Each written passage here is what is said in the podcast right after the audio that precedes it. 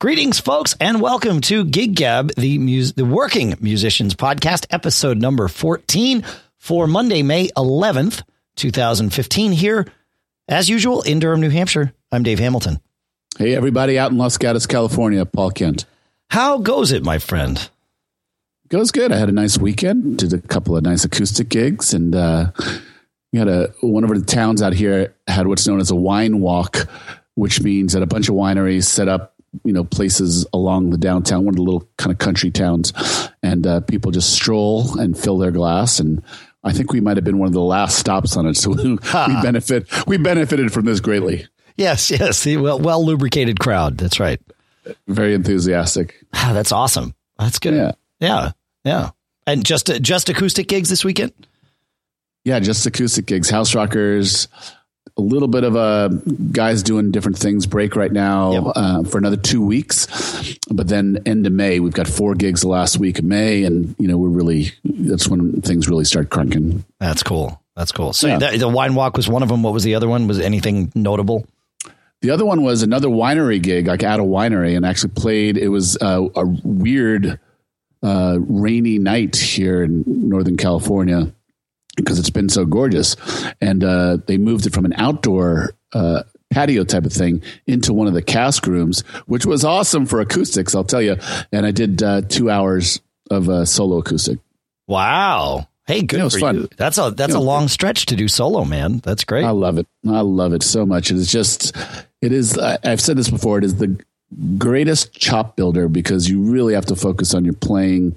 You really have to focus on your singing. Yeah. You develop your performing chops and your ability to kind of interact with an audience and in a different way when it's, you know, just you. It's, it's funny. It's like a whole, it's a whole different vibe that you're finding in yourself in your ability to, to uh, communicate through music. Huh. Yeah. No, it makes sense. It's um I I've never done I'm sure I've never done a gig that's just me. Um it would yeah, it would it wouldn't have happened, right? Cuz I'm the the guitar is I would have to have played guitar. No, I have I definitely haven't. I've done like duos, but that's that's as close as I've gotten. So that's cool, man. That's awesome. Yeah. So it was nice. How about you? You play last weekend? Yeah, we had a gig on uh, on Friday night that I've actually been very excited to talk about here uh, because it was it was well I I I'll tell the story but we applied some things from the that that we talked about in the show and then some kind of very happy um, circumstances happened.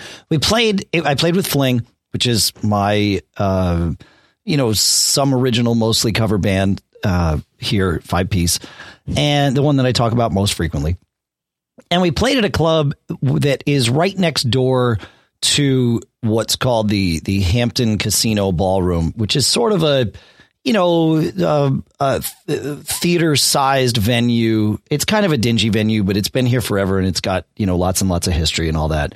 And they bring in kind of you know B level touring acts. And this gig that we play next door, the point of it is be set up and playing when the people when the show lets out so that the club will fill up and the people can stay there from whatever 11 o'clock to you know 1 o'clock when it closes. And and our job is to entertain you know those people when they come in. And we've done this before and and you kind of get a pacing and you usually don't wind up taking a break in the second set.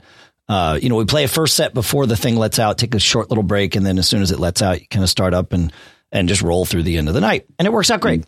Um, so that's what happened on on uh, uh, uh, Friday night, and it was Slash playing next door, Slash with Myles Kennedy, and so we weren't quite sure what the crowd was going to Wait, be. wait, wait, wait, wait, wait. Go wait. ahead. Yep. Sla- Slash is is a B level touring act. Well, yeah.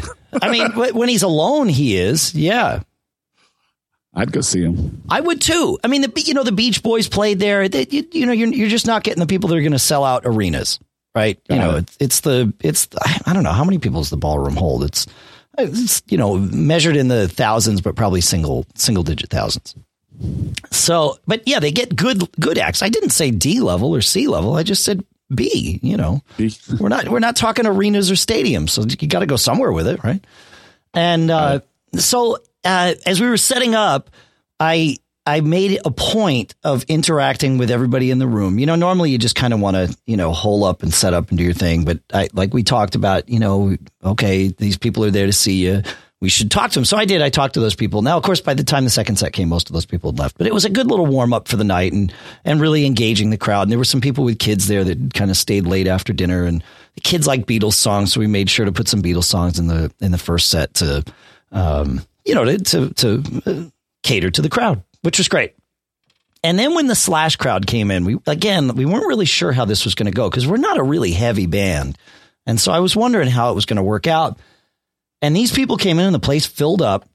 And with a few exceptions, no one really wanted to dance. Everybody, but everybody was totally into like intently watching the music, mm. which was great. I mean, it, it created this freedom, right? Because the people were so into it. And yet we didn't have to worry about making sure, you know, whatever we were playing was danceable or, or anything like this and uh, there's this huge sense of freedom, but but at the same time, a huge sense of pressure because they were, you know, the, the place was small enough that at least the people sitting up front we could converse with and, and wound up conversing with even kind of between songs. So, you know, we would finish a tune and they'd say, Oh, wow, the harmonies in that one were great. I loved what you did here. I mean, there was this like this ongoing dissection of of what was happening. It was it was very bizarre, but in a great way. And uh, they even demanded that we replay one of our original tunes, uh, which normally we have a rule that we don't repeat a song throughout the night. But uh, they were so adamant about it. Uh, they loved the song so much. And of course, it was one of our originals. So it was hard to say no to that. So we uh, now was your guitar player on on particular notice here? I mean, you walk out of a Slash show, I guess there's a bunch of guitar fans. Yeah, there were, uh, you know, and and so yeah, my my guess is he felt a little bit of a little bit of pressure on that, but um, but he totally delivered. I mean, everybody delivered. It was it was fantastic. That's uh, great. Yeah, it was really interesting having this this interaction with the crowd that, that was just intently watching. It was, it was I'd love it if if every crowd was like that. Well, I, I say that that's not true. I, and then I then I'd want a crowd that wanted to be up and dancing too, right? You know, I want both, but but I I, I actually want both. I want this. But it's, it's, very rare to actually have yeah. people to stop and listen to you. So that is that's very cool. Yeah, and we had some people. We we also broke all kinds of rules. A guy showed up with a harmonica uh, early in the evening, and if he had come to me, I would have said no, just because you know guilt by association. Harmonica mm-hmm. players, you never let them mm-hmm. sit in because they, you, you know, it's some random dude in a bar. You have no idea how good he is, and it wasn't even like he had a friend that would would vouch for him. And sometimes you can kind of get a vibe from the friend. Nope, this guy just and but our guitar player was like, "Yeah, come on up and play." It's like, "Oh no, dude, rookie mistake. You know, don't let the harp player up ever." Uh, but the guy was great. He was fantastic. He even sang a tune. He was great. And uh, like a great night. It was. It was a yeah. It was a great night. It was. It was like you said. It was. You know, it's it's rare to to have an evening like that where people are really really into it and paying attention. It was a, a true pleasure. I I oh, love fun. It. Yeah. yeah, that's cool. So I'll tell you, my gig on Saturday. Yep. Uh, the one at the end of the wine walk. So this is the acoustic trio that I play in, and the two people I play in this trio with, they are bona fide monsters. I mean, the woman, she's she's roundly considered the best female vocalist in this area. I mean, wow, just amazing pitch. I mean, she's just a wonderful talent. And the guy is someone who um, I've actually played with in different ways. He subbed for the House Rockers once or twice. He's a very they're both they're both very good friends of mine. But the guy is also just a phenomenal musician, um, great singer. I he had funny. He was actually traveling back from San Diego that day.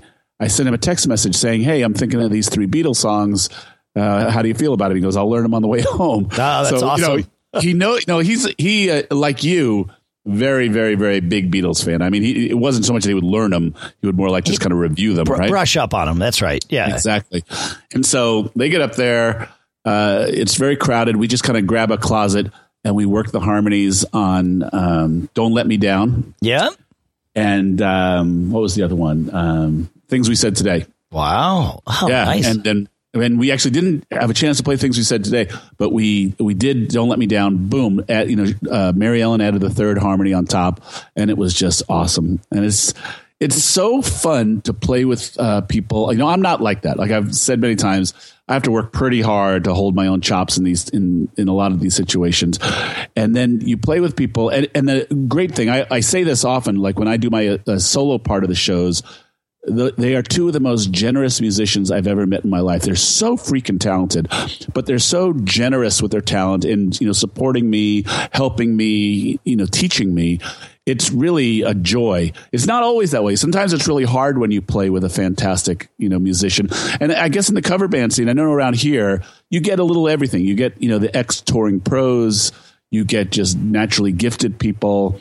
You get a lot of these kind of monster chop level people and they're kind of playing for whatever their reasons are. Maybe it's for money, or maybe it's that's all they're aspiring to. But you know, they they're in these cover bands, and it makes for an interesting dynamic. I, you know, like in, when we have the Macworld All Star Band, we had a pretty wide range of uh, experience, right? That's right. Yeah, and and I, I would say in that band, we all kind of learned something over the course of time because we were such good friends. There were certainly times when we were a little frustrated with the less experienced musicians and I think I think that went, and I mean, I, I would count myself in the more experienced, but I think that frustration went in two directions. It wasn't just those of us with more experience sometimes being frustrated with those with less. It was also those with less being frustrated with you know with us that had more, demanding more out of them than than would be reasonably possible. Oh, it's no fun, you know, to be on that side of it. I mean, when yeah. you realize that you're playing with really good players, you want to hold up your end, but you know, you're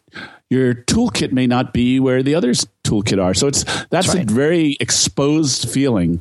Yep. I play, you know, in, in the house rockers, I think I've shared, I have, you know, five basically professional horn players.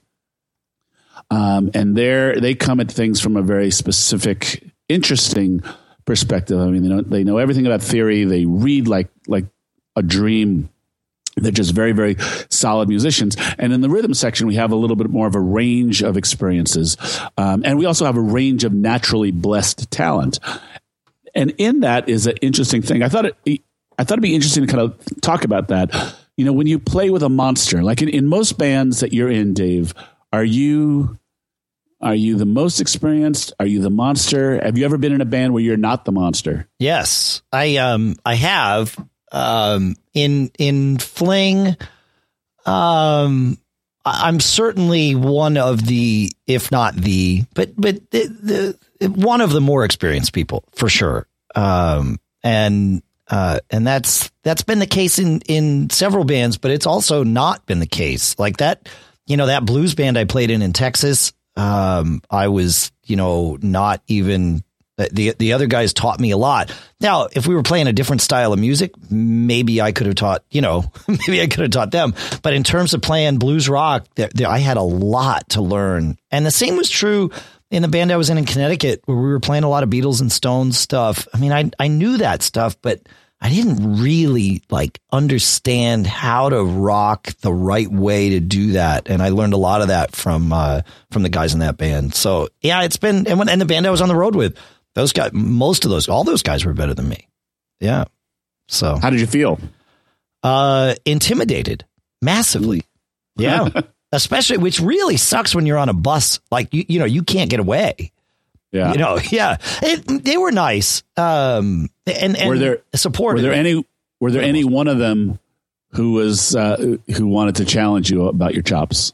The leader of the band. Yeah. Um, so an yeah. interesting management technique. Uh, yeah, he had some interesting management techniques, and um, I, I, guess I can share this story. I'll share this story, and and maybe I'll regret it, but maybe not. So, uh, there was there was one day we he, he did he had it, you, you nailed it. It his management was interesting. He wanted to make sure he maintained control of the band. That that was obvious and yet no one really seemed to care to take it away from him. You know, uh, it, it's not exactly a, a, a, glamorous job, right? You know, running a touring band that's basically scraping for every dollar they make, right? You know, and we were doing well. It was a it was a fun thing. We had people that would come out and tape the shows, and we were making some money, but it wasn't like you know there weren't we weren't raking it in, you know. Right. And so uh, this this was a tough job for him but he did. He really wanted to maintain control. And so he would do these weird things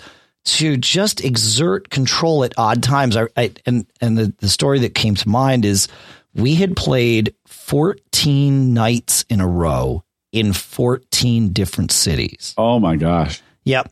And and we were playing stuff. Most of the stuff was high tempo tunes, you know, really fast stuff. Cajun, klezmer, zydeco, bluegrass, funk, with a whole kind of jam band mentality, like to tie it all together. Um, and so it was just weird stuff, but it was really fun to play. But it was a lot of energy, and they were mostly three set nights, and we were loading our own gear, you know. And and when we would have nights that weren't filled on the schedule, we would drive to a college town, and uh, and and and just try and get a gig. We'd either, you know, we he had a whole formula, which was great, and this is how we filled 14 days. We'd you know pull in, find a coffee shop or a, a, club or something, and say, look, we'll play for free if you let us sell your gear, sell our you know merchandise or whatever, and they'd usually wind up giving us food or whatever, and it was something to do for the night, and. Uh, and then once we had the gig booked, we'd go to the college radio station and see if we could get five minutes on the air to play a tune and, and bring people out to the gig. And it, it worked, right? So, so we did, we did this for 14 days straight.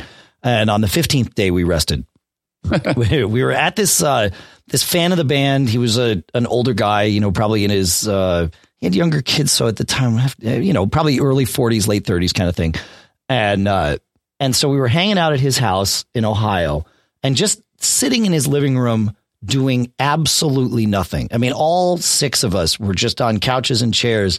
I don't even think anybody was reading. I think we were just decompressing, you know, just sitting there in silence. And from across the room, the guy who led the band looked over at me and and uh, you know, and I'm all I was always worried about my playing. I was worried about my tempos and holding the band together and all of that stuff because these guys were serious players. And uh, he just looks at me and he says, "Hey man, how come you don't work out?" Now I was like 145 pounds when I was on the road with this band. I'm a skinny guy, and I was a I was 50 pounds lighter than I am today. And uh, and it was just like, oh my God, what, you know, have you turned around at all for the last 14 nights? Have you seen what I'm doing back? You know, probably, probably burning a couple thousand calories. You know? but that was, that was kind of the thing. Um, yeah, it was never, it was never a, uh, Hey, you're doing great or anything like that. So yeah, that was, that was, it was frustrating being on that, that road gig. The gigs were amazing, but the other 20 and a half hours of the day were, were a chore. Challenging. Yeah. yeah. Yeah. I'll so, so this. yes, that was a very long-winded way of me saying yes. At times I've been on the top, and at times I've been on the bottom. But he was just picking on you about your like just finding something to pick at you. Never picked at your chops, or never would try to. Oh, oh yeah, you know, no, that would happen too. He would, oh. you know, after gigs, sometimes even at set breaks, he's like, "Oh, you know, the way you play your solos, it's good. It's good. This part's good, but you got to fix this." But it was, it was rarely, it rarely came across as constructive. Yeah. It, you know, it was meant to fix a problem, which is understandable. You know, if there's something you want to fix, you fix it. But it just was never in a like a, a constructive way. Yeah. So I'll say this: the moment when you realize that you're in a dynamic with somebody who just has, they basically have that on you, right? Yeah. Whatever way you're going to go down this path, negotiating, communicating at the end of the day, in a musical realm, you know, in a group of musicians, chops usually carry. I, I might just be talking for my own securities. Chops will usually end a conversation. I mean, and when you realize that you're you're now kind of have a dynamic set up with somebody that you play music with, and you know that they're a better player than you, and they know that you know that, that yeah. they're a better player than you. That is uh, that creates a whole bunch of stuff. And I'll say this: I've played with people who are fantastic players who, like I say, are incredibly generous.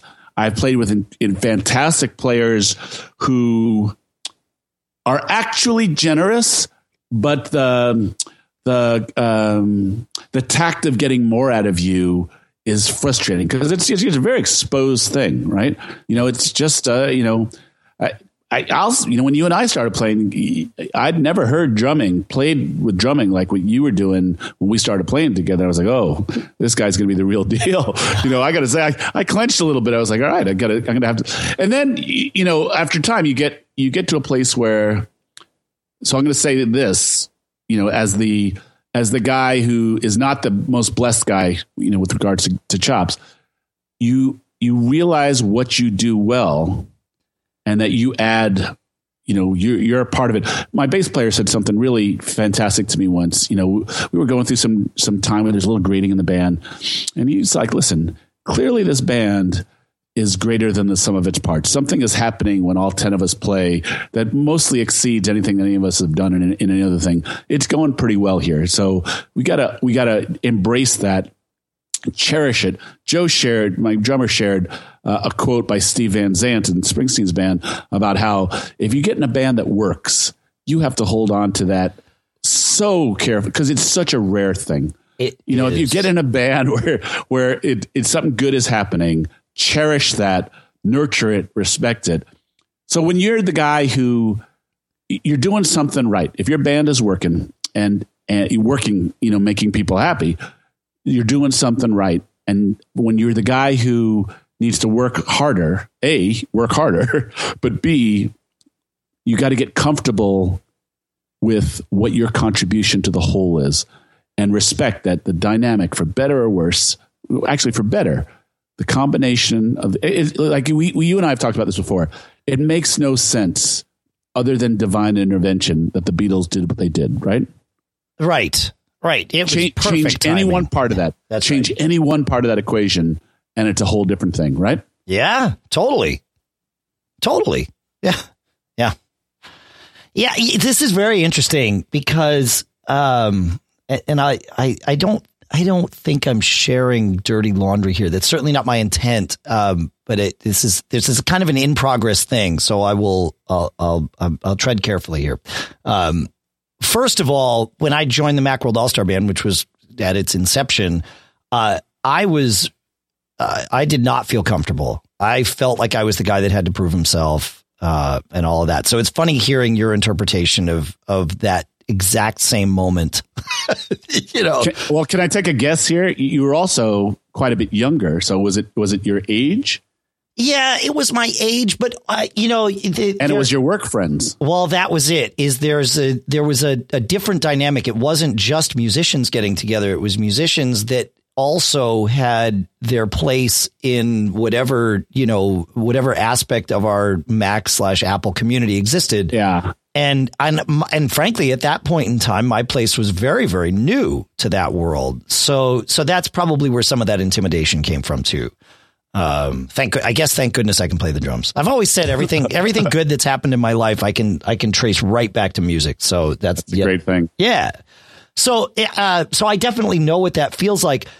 But even though I know what that feels like, I am not the always, I am not always the best person when I am on the other side of it because I, I have, um, I have very little patience, uh, at times, you know, and probably at more times than I would like, where it's just like, oh, dude, you know, why, why is, why do we have to go through this? Why doesn't everybody just see, see what I see? Right. That, and, and that's unreasonable. I get, but it's all, it's also just the way things work sometimes. So we had, we had this great gig on Friday night I told you about, but there were, you know, like anything, there, there's things that can be improved.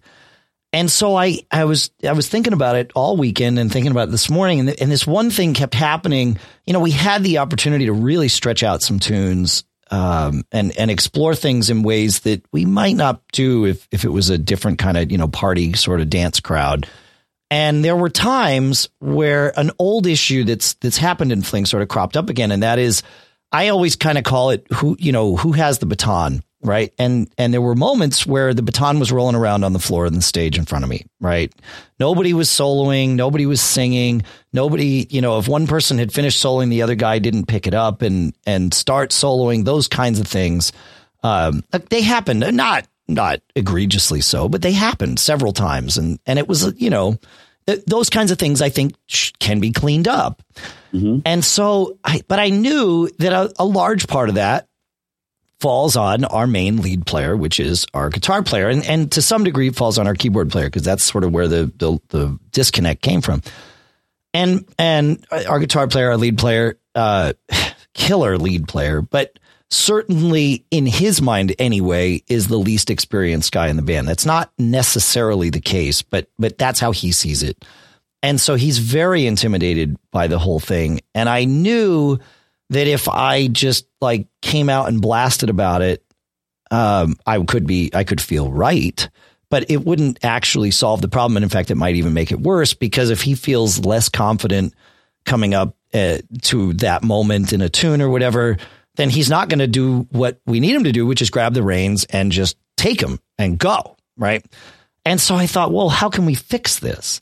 And and I realized, you know, in that situation, if you are the the more experienced person and you want to further the band as opposed to just, you know, feel righteous um, and not really be productive, your your job is that of a teacher, right? You have to if if you want to fix it, you've got to be the one to to do it in a way that's constructive and everybody um, can come around. So I came up with this idea of doing an exercise and I, I we haven't tried it yet because I just thought of it this morning and we haven't rehearsed yet since the gig. But my exercise is called "Pass the Baton" without dropping it, and mm-hmm. and you know, and so my idea is well, we'll start kind of playing a little groove and come up with okay, we're going to play for you know X number of bars, and then this guy's going to play, and this guy's going to play, and we'll do it for you know a fixed number of bars first, just to get comfortable with that, and then we'll do it for an unspecified amount of time and make sure that the, the handoff happens appropriately and whatever communication needs to happen in the midst of whatever simple little groove we're playing happens, right? And and these things will translate to on stage in in in various ways. And so, you know, I, I felt pretty good about coming up with that instead of just being that you know jerk that says well, you guys did it wrong, do it right next time. Done. You're evolving. I hope so. That's the goal. Well, I, I because I want the band to get better. I don't just want to yell and because I know that doesn't get anywhere you know. Well, I, will tell you, I, I it, here's the way it seems to me. Um, music is about um, you know these vibrations lining up together, right? That's right. My experience is that uh, the really God gifted, talented people, when those vibrations are not lining up correctly, it's really off putting. It's very, very difficult to concentrate and think. So, you know, my my being evolved is a little bit more of an understanding that, you know, along with that great talent, not that it's a burden, but literally, it's it's so distracting when things aren't in tune or when harmonies aren't right or you know when when time isn't lining up or the, any of these types of things. It's very very difficult. I i've learned a lot. I mean I, I maybe i'm getting older and and I'm a little bit more zen about it. It's not fun when your weaknesses are exposed, even in the best of cases. I mean, even when someone's approaching it like you're saying and saying that you know that they're they're going to approach it and be a teacher and help someone along, it's no fun any even in the best of case. That's right. Until you really can turn the corner, and if you have trust with your bandmates, and you realize that they just want to get it right, you know, you drop your you drop your guard a little bit I I will say again, I, I've not always felt this way. I have learned so much from my bandmates once I finally started to let things wash over me. I'll still be a dick and, and you know push push back a little bit, you know, when I just don't feel like putting up with it. I, and I think that's a natural thing to do. But I, uh, I think there, if you if you're in the right band with the right people, cut slack both ways. If you're the experienced guy, cut slack to the less experienced guy or the less blessed guy, maybe we should say. And if you're the less blessed guy, cut slack if you trust your bandmate that uh, there's an intent that the goal is to make the group better. It's not easy and it's not comfortable at all. Uh, yeah, I'm trying to think. You know what song would always, you know, really, really, you know, make be difficult for me as a guitar player? Yep. Bodhisattva. Oh, right. Yeah. Well, any of the Steely Dan stuff. yeah.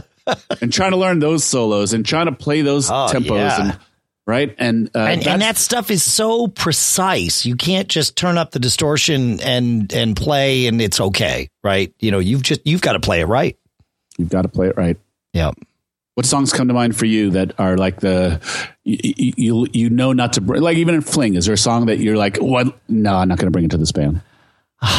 Um yeah, there, there have been some, you, you know, like uh, we started working on uh, 50 Ways to Leave Your Lover, and I've been singing it. So that's yeah. that's the fifth, you know, uh, limb uh, is is kind of how I think of it as a drummer, right? So yeah, those, I mean, that type of thing. Um, a lot of times, though, the hard parts for me are the tunes are are, are tempo wise, right? Where you know there's a tendency to rush. Like we've been playing the English Beat's, save it for later and uh, that's one of those tunes where when the chorus comes, man, I, I just want to speed up. Now, part of that is probably because I'm also singing a harmony in the chorus, right? Um, and, and your brain, your brain can only manage so many things at once, right? Well, yeah, but you, it can manage holding the tempo together. You just, I just have to force myself to think about it. A lot, my time is pretty good, but that comes at a cost, right? Because I don't think about it. And then when I do get into those trouble situations, you know, we'll, we'll finish the tune and the bass player will be like, dude, you gotta, you know, whoa. like,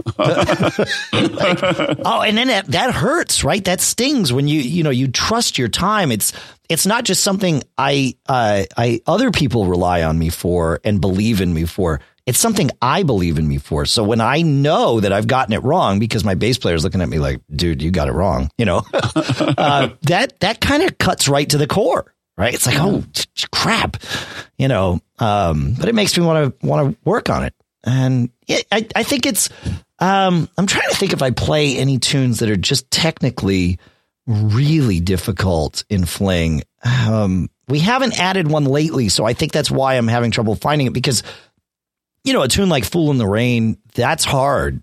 Um, yeah. But I've been playing it, you know, five or six years now. We played it some in the All Stars, and of course, we, we, play it in Fling since then. I, am trying to think. Oh, I guess we learned it first in Fling, and then I brought it to the All Stars.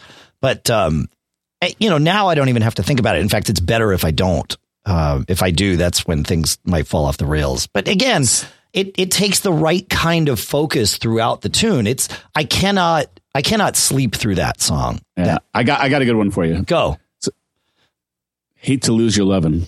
That's yeah, that's a tough one. Yeah. My my buddy Steve, our bass player. Yep. He calls that stuff uh, eating at the grown ups table. Mm-hmm. I like that term. That's good. Yeah, I only I I've I've I would love to play that one in Fling. We have not. Um, but so I've only played it with you, either in the All Stars or the one time I sat in with the House Rockers and we played it. Yeah and that is not um, that is not easy. It's a well, a lot of those grooves are. It's not just drums. I mean, there's a right. there's a, a tonality to the bass that has to be there, and then there's a real subtlety to the guitar that has to be there. All those things make the groove. And the key. And don't that, forget the keyboard part, right? Well, absolutely. That, that's yeah. Okay. Yeah. But th- that that whole that whole Cajun Zydeco, you know, Southern feel. Well, that, that is a very unique thing. That's the, the meters, all the stuff that you can't, you cannot be the meters. You may be able to play the same notes, but you cannot be the meters. That's right. And and yeah, that I mean that drum groove is. I mean that song as a drummer, I have to approach at, at many levels. The first is figure out you know, logistically how the drum part works. And that's not easy at all. And then it's okay, play it without thinking about it so that you can then go to level two, which is finding the groove and hitting the right accents and getting that kind of bouncing feel, even though you're playing this thing that should not be comfortable, right? You've yeah. got to make it feel comfortable and pulling the snare back a little bit on the backbeats so that it feels like Richie Hayward playing it because otherwise it's not right. And then level three is doing it with other musicians, you know, yeah. like, whoa, yeah, it's a lot Ooh. going on. Yeah. Yeah. Are there, like, we talked a couple episodes back about how for guitar players, so much of it is in your fingers. And you said it is for drummers. Are there, but there are some guitar players I can just, I can't even come close to copying their sound. Some you can, but some you just can't even get in there. Are there like, like Steve Gadd. Can you sound like Steve Gadd? Ah, that guy's got such soft hands, man. Right? Yeah. No, I can't. I, I mean, there have been moments where I've been playing something and and it'll be like, oh, that's it, you know, and, but it'll be fleeting. You know, I'll notice it after the fact, and it, it won't even be necessarily that I was trying to to emulate Gadd, but I'll play some fill that was, you know, similar to what he would do, and and you hear it, and it's like, oh, how do I get that back? But the answer is, you know, a lot more practice. Yeah, or and about, and maybe not even then. All right, a couple more name your drummer things. How about this? Phil Collins. he had great groove too. Yeah. Killer groove. You know, oh, and this is one of my favorite things. And and and as soon as I hear Phil Collins, I think of that groove on uh, on um, uh, what was the album? I can't remember the album. That that that tune, "Misunderstanding," right? Because it's like yeah. the opposite of the "Fool in the Rain" groove. In fact, I, I, well, think about this. So, uh, it, you know, I believe that that song, even though it came out right before "Fool in the Rain," um, I believe that song, if you listen to the lyrics and the chord progression, the whole thing is the opposite of Fool in the Rain. And the lyrics are the continuation of that story. I think he and Robert Plant worked together somehow. Uh, you know, they, they knew of each other's compositions when they were when they were putting those things together. Think about it. You heard you heard it here first, folks. Dave yeah. Hamilton puts rock and roll history together. That's right. It came to me driving home from a gig one night. You know, I, that tune came on. But yeah, that's a great. You know, it's it's such a. But there's so many things he did that that were fantastic. I guess he doesn't play drums anymore, right? He's got some right. back problem or something, uh, which is right. a shame. Right. He's a killer drummer. Yep. Yep. Uh, so how about for you, are there any drummers that just it constantly drives you crazy trying to you know approach their feel, their their their either in your face groove or their laid back groove? Is There, are there any drummers who it's your lifelong quest to try and find the same groove? Yeah, there there are. So I grew up uh, in the in the eighties. That's really when I kind of started playing the drums and, and obsessing about it. And I went down the prog rock path. So uh, you know, obviously Neil Peart from Rush was a huge influence early on, but also Bill Bruford from Yes and and like uh, Carl Palmer and you know that that whole school of thought. Uh, Billy Cobham even. I ne- but I what I never got into then that I got into later was the Zappa stuff. So that the kind of I call it straight ahead prog, and which is sort of an oxymoron. But like a Neil Peart drum part may have some things that are technically difficult to do with your hands, but I understand how he approaches that stuff. And it's probably because I just played along with his stuff so many times that I kind of understand how he thinks. And I, I can't always execute what he can do, nor could I do it at the level that he does it. But I understand what he is playing. I, you know, I, I, I get it. But then I go to listen to somebody like Chad Wackerman or Dave Weckl or Vinnie Colaiuta and those guys are playing things that uh, it takes so much effort for me to even begin to understand how they do it. And and Jon Fishman, the the drummer from Phish, is is a product of those guys. So uh, Phish's drum parts, I think I mentioned this in the last show. That guy is totally underrated. They are so hard to kind of figure out. Uh, and again, he's got some some patterns of his own, but um, as every drummer does, but um, but yeah, all that like that, especially the Vinnie stuff. It's just it makes my head hurt. Just I, not even I mean, not even sitting down to play it, just figuring out like what should I try to play. Yeah, that th- those are the ones that hurt. How about how about Carter Beauford? Yeah, um, it, it, he's I, I, like him. Don't get me wrong. Uh, the first time I saw him, uh, it was in a tiny little. Actually, the first time I saw him was at Red Rocks. They opened up for the samples, but that was sort of a fluke. Then I saw him in like a little frat party kind of thing um, back in the early '90s, and I remember thinking, okay, he overplays, but it works perfectly, and the guitar player loves every note that he plays, so it works. Every note, yes, right. So it totally works. But um, yeah, he's got he has super fast hands. Um, I did the thing I thought of, and and I, I'm sure this is not uh, I'm not unique in this is that oh he's a Dennis Chambers ripoff, right? Because he looks just like Dennis up there, the, yeah. with his hat and the way he sits and his posture and everything. But um, but that doesn't take I, I you know the, the term ripoff might take something away from from his talent, and I don't mean to do that because not only can the guy play and has super fast hands and feet and great feel, but he's a great great singer. He's you know number one harmony singer in that, in that band. Yeah. Well, yeah. he just plays. I think he approaches the drums I mean, you know, you've got an acoustic guitar player, a jazz bassist, and and um, a saxophonist and a and a and a violinist, right? Yeah. He he approaches the drums like it's a much more um, melodic instrument. He, you know, he almost like it's a I don't know. Yeah, it's another like solo instrument. Kind of like yeah. Keith Moon, right? If it if it weren't for yeah. Stefan Lessard, the bass player in, in the Dave Matthews band, his drumming style wouldn't work because the, the bass player is so steady and and and he really is the one that holds it down in that band and and and everybody else kind of plays around him. Uh, Dave holds it yeah. down too. Dave, Dave, Matthews, yeah. yeah, yeah. All great drummers, man. I mean, drums at that level are just an, an, amazing thing. I mean, I love Ringo, I love Charlie. You know, I love Max Weinberg. I think i've mentioned my thing for Springsteen, but.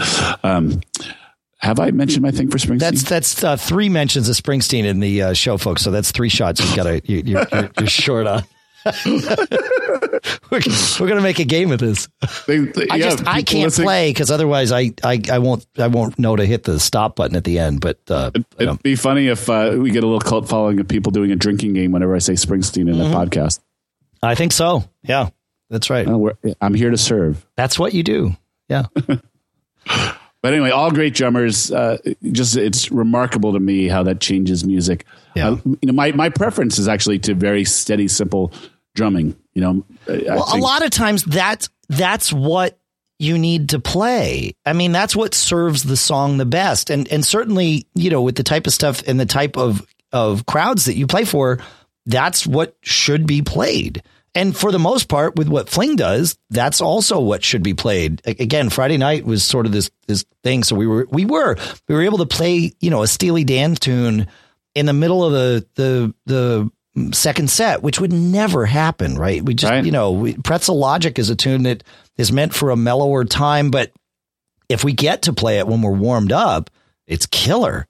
But usually we have to play it early on, if or not play it at all, and and so yeah, yeah, yeah, yeah, yeah. It was nice to be able to actually play some stuff that was not just you know four on the floor kind of thing. Well, it's a rare thing when a, when a cover band actually gets a listening audience. It- you know, you're either there to make them dance, Yeah. or they're not listening to you at all. So it's a rare thing, Right. When it's almost a concert like environment. Yeah, and I, I, you know, my my first thought today, before I thought about the uh, the pass the baton without dropping it exercise, was how do we cultivate that kind of a crowd? Because those people exist. I would go see a band locally, and I mean, if they're if they can play, I want to watch them play.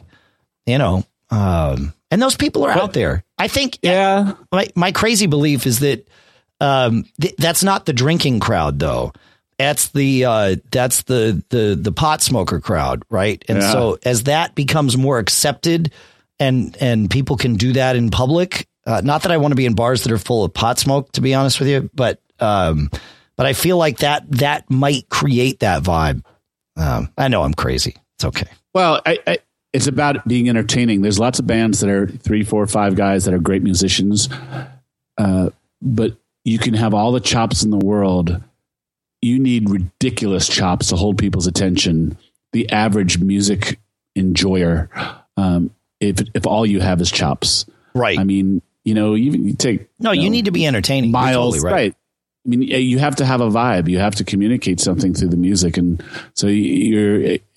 It's not. Uh, there's. That's why there's not cover band concerts really. Yeah.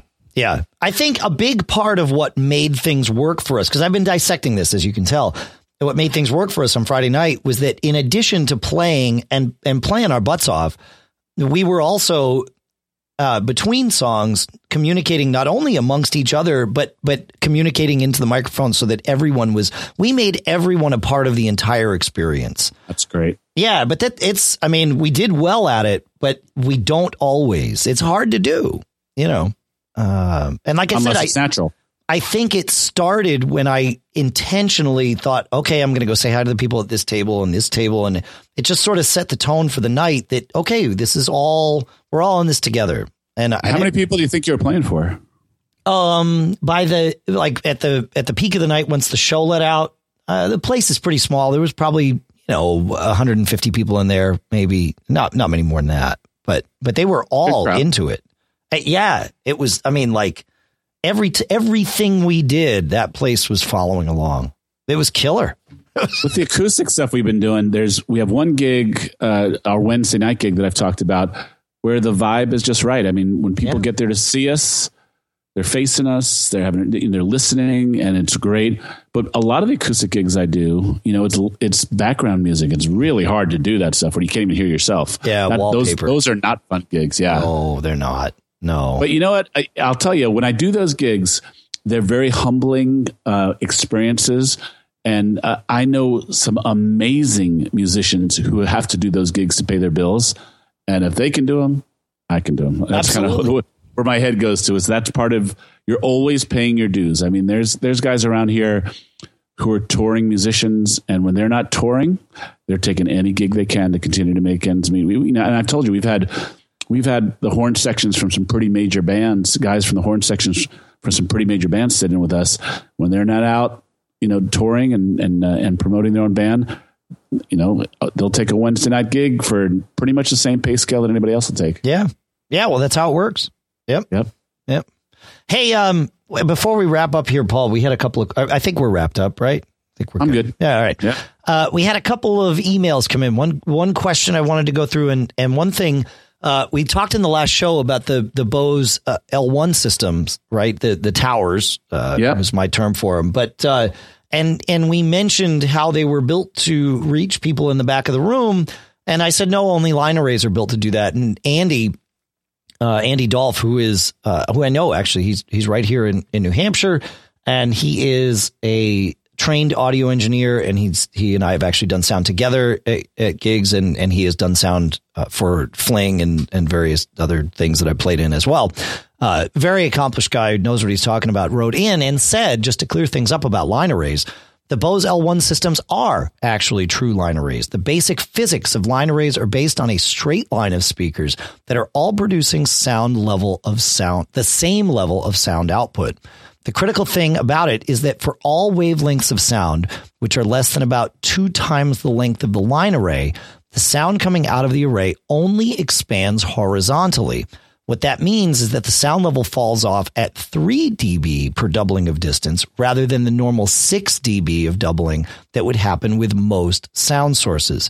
Add to that that our ear brain system hears 3 dB change as very slight and 6 dB as quite significant.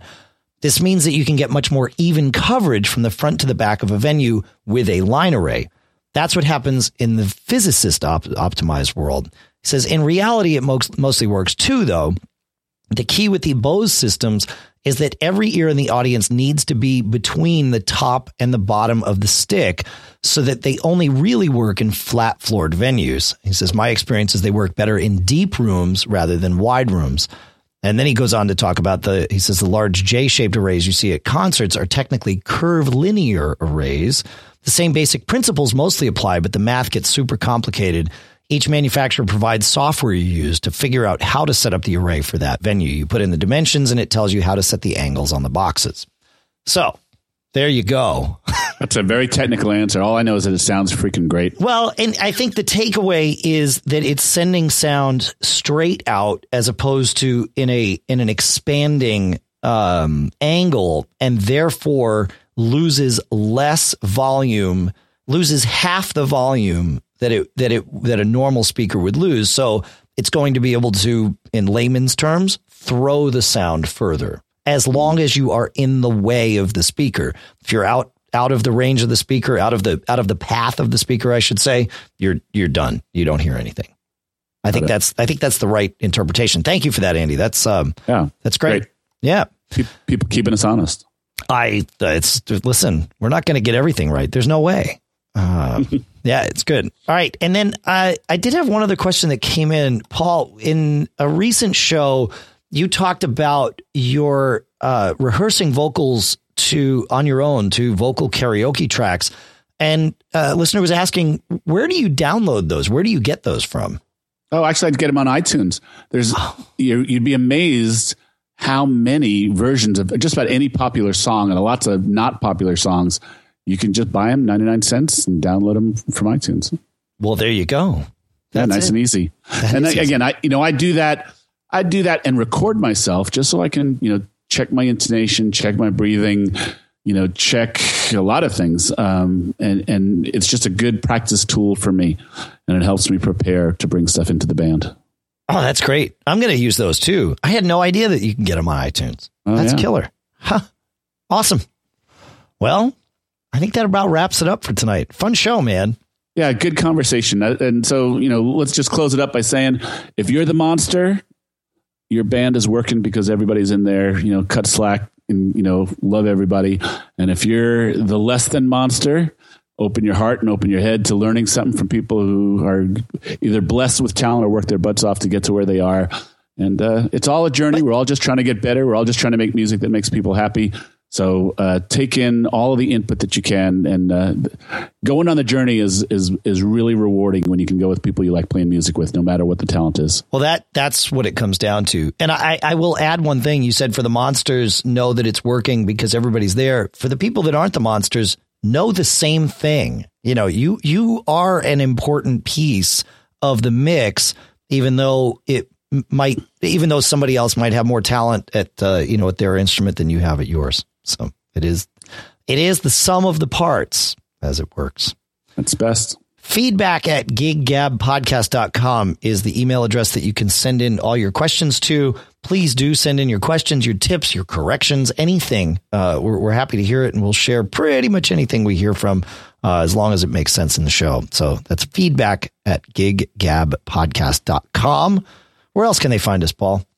Uh, we've got a great Facebook page, getting a few more likes every week. So you can find us at facebook.com slash gig gab podcast. Yep, that'll work. That'll work. We'll see you there, folks, and uh, have a uh, have a great keep. You have a great. I can't even talk. It's too, oh, man. Have a great week. Keep playing and enjoy what you do. Thanks for listening. Rock on, everybody. Thanks a lot.